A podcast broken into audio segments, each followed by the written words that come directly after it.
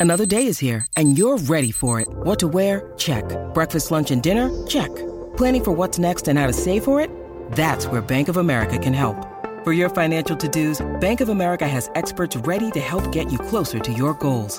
Get started at one of our local financial centers or 24-7 in our mobile banking app. Find a location near you at bankofamerica.com slash talk to us. What would you like the power to do?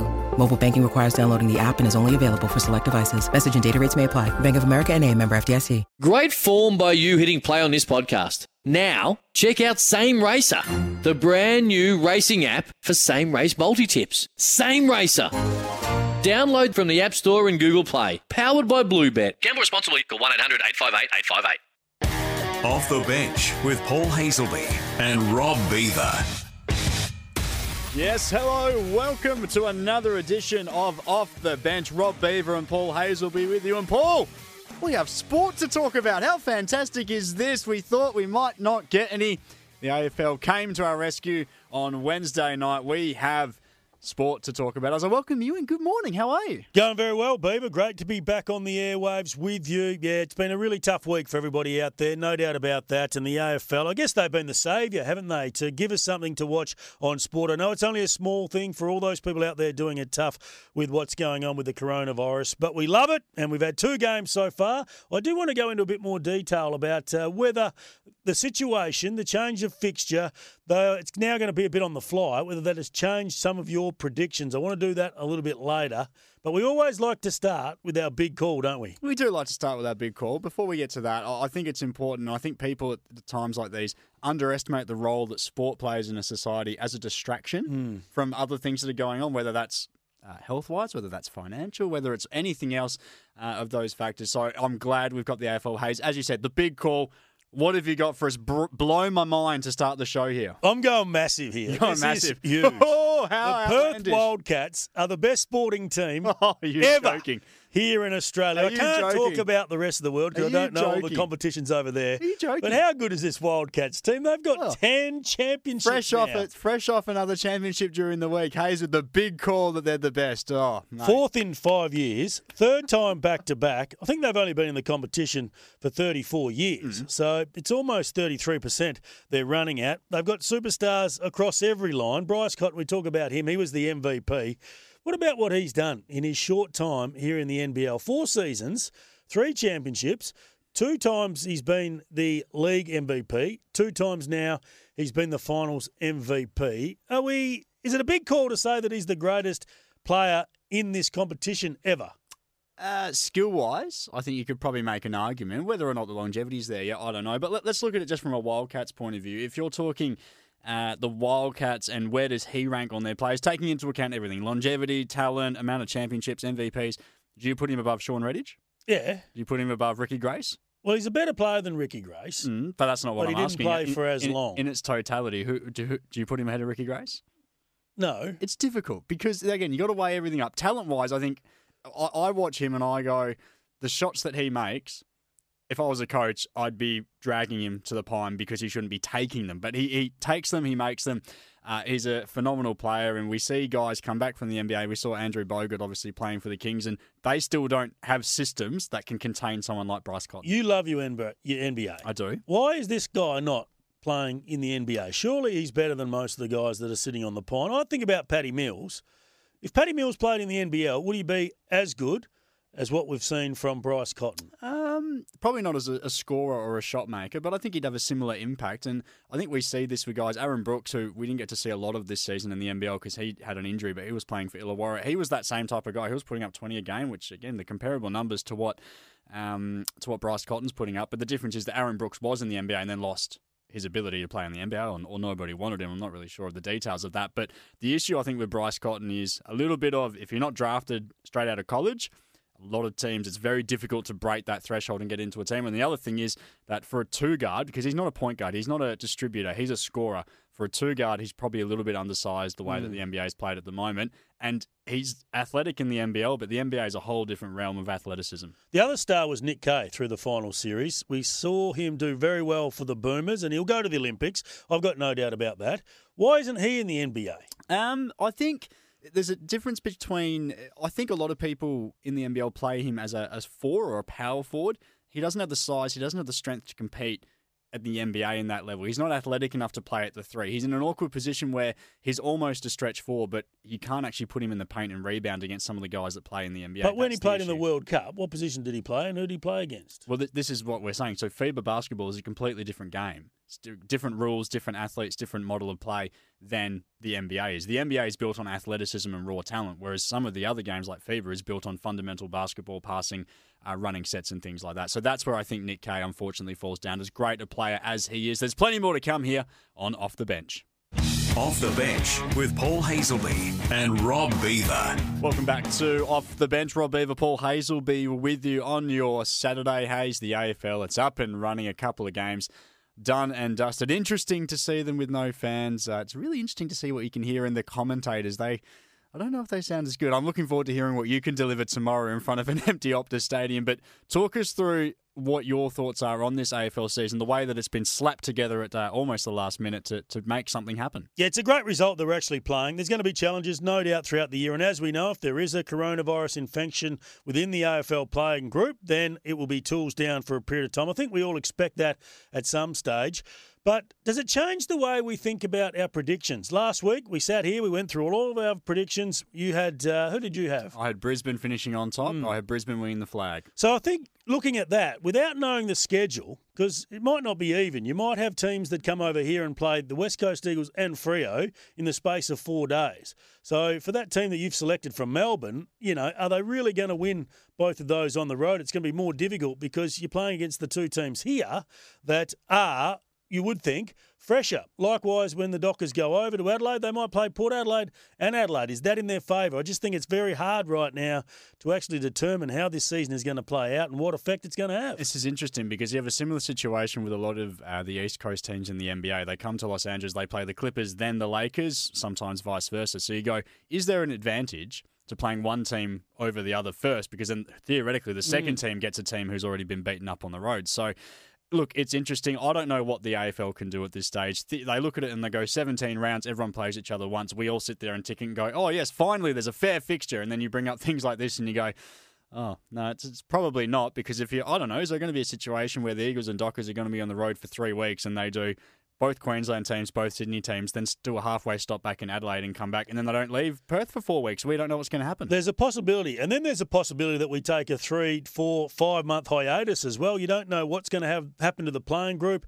I think we knew going into this season, Fremantle and the Bombers were the two teams that had most of the injuries. But if we take a hiatus next week and we come back in a month's time, then all of a sudden you're going to have teams with all of their players available. So it changes your mindset as well. Now, on the back of what the Perth Wildcats were awarded this year, they got their 10th NBL championship. We know that it was the right decision by the NBL. This is the best sporting franchise in Australia, Yeah. just to be clear. Yep. That is good to hear that you were listening. what happens in the AFL, and this is a real possibility, and I'm going to put this question to the AFL next week. If we get to 14 rounds and then that's it, it might be November, December, we've run out of time, we can't get a final series.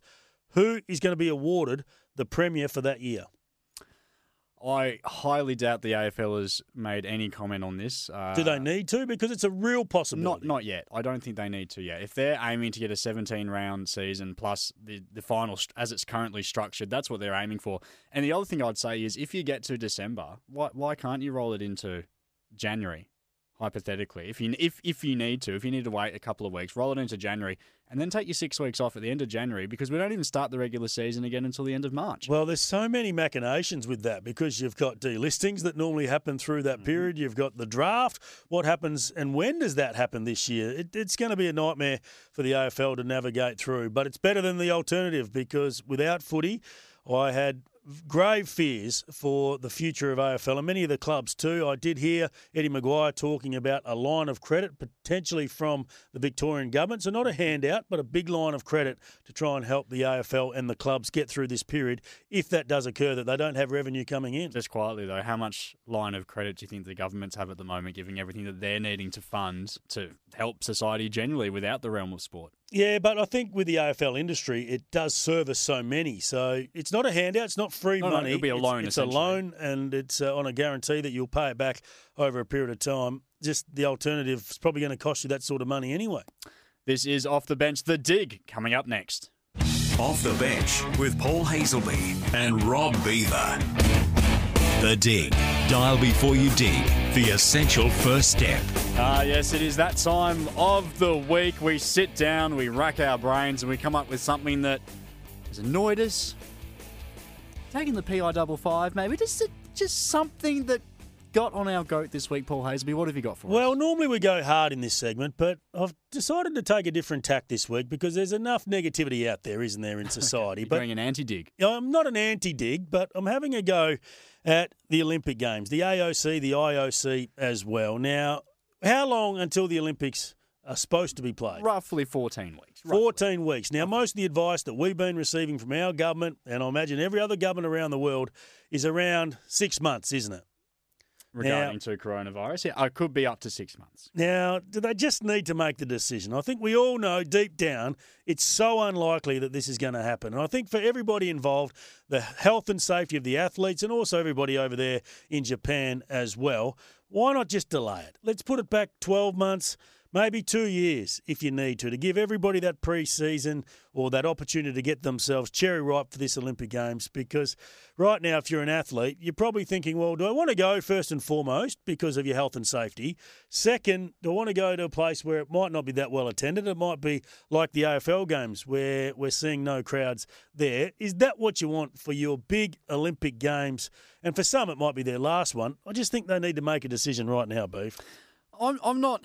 I don't agree with you because the IOC in Japan have invested God knows how many tens of billions of dollars. Exactly, that's my argument. Hayes, what I'm saying is that we don't know what's going to happen. Supposedly, China's rates are going down. There's people recovering. It's no longer the epicenter that it once was. So, and that's what over eight to ten weeks, and we're talking about 14 weeks into the future. If you're an athlete qualification events being disrupted, I understand that point of view. But if you're an athlete, you're training the same way that you've been training regardless. I don't think they need to make a call on this now. What What's changing? At the moment, we heard um, Ian Chesterman speak earlier in the week, chef de mission for the AOC. He said, like, we're looking at charter flights, we're looking at all those things. So those types of things are, are for easy. the athletes. For, for, the athletes, so do you think they're say. happy to go th- with a silent Olympics? I don't think they're happy about it, but I'm saying if is that what if, we if want? Japan or the IOC says it's going ahead, do you really think that any nation is going to turn around and say we're not going? Do you think they're going to make their billion dollars back if there's a silent Olympics because nobody's coming into the country? And I th- Olympics are I th- all about that. That's true, but I think there's enough money in the TV rights to continue it, broadcasting rights especially. I do agree. It would be a massive celebration from a TV point of view if we do all come out of this on the right side and the death rate is not too high. I get that point. But from an athlete's point of view, you know, you put so much work into the Olympics, you want it to be special. And I just feel right now it's not going to be special because there will be some athletes that say, I don't want to do it. The Sydney Kings yeah. didn't want to do it, and that was this week. Yeah, no, that's fair enough. But who's to say that in 10 weeks from now, we all emerge from our isolation or our lockdown or whatever the situation is, and we go, do you know what? The rates are nearly down, or maybe we've got a vaccine, or maybe we've got this or that, or maybe heaven forbid that we isolate the athletes exactly like the AFL's doing now, and we just say, okay, it's a silent games. Do you really think people are going to turn around who have been training for three and a half to four years to this point, and they're going to say, I'm going to throw in my chance at a gold medal for another four years? No, not I, another I, four years. I'm saying postpone, put it back 12 no, months. But this is what I'm saying, though. But if they go ahead, I don't think there's going to be athletes that are pulling out. If it, oh, I do, I reckon there would. I don't think there will. We be. saw it this week. The Sydney Kings did not want to come. But this is at the start of Australia's coronavirus journey, theoretically at least. I'm not a health expert by any means, but I think 14 weeks down the track, if we get to a climate where they go, do you know what? We've got a solution, or we've got this, we've got that, or the rate is so minuscule, I, I honestly think that they will go ahead. I think they need to make a decision in it. Let's say in the next six they weeks, by the middle of May. By the middle of May, I think they need to have a concrete decision one way or another but I don't think they need to come out right now and cancel it. This is Off the Bench. All the latest odds from Sportsbet coming up next.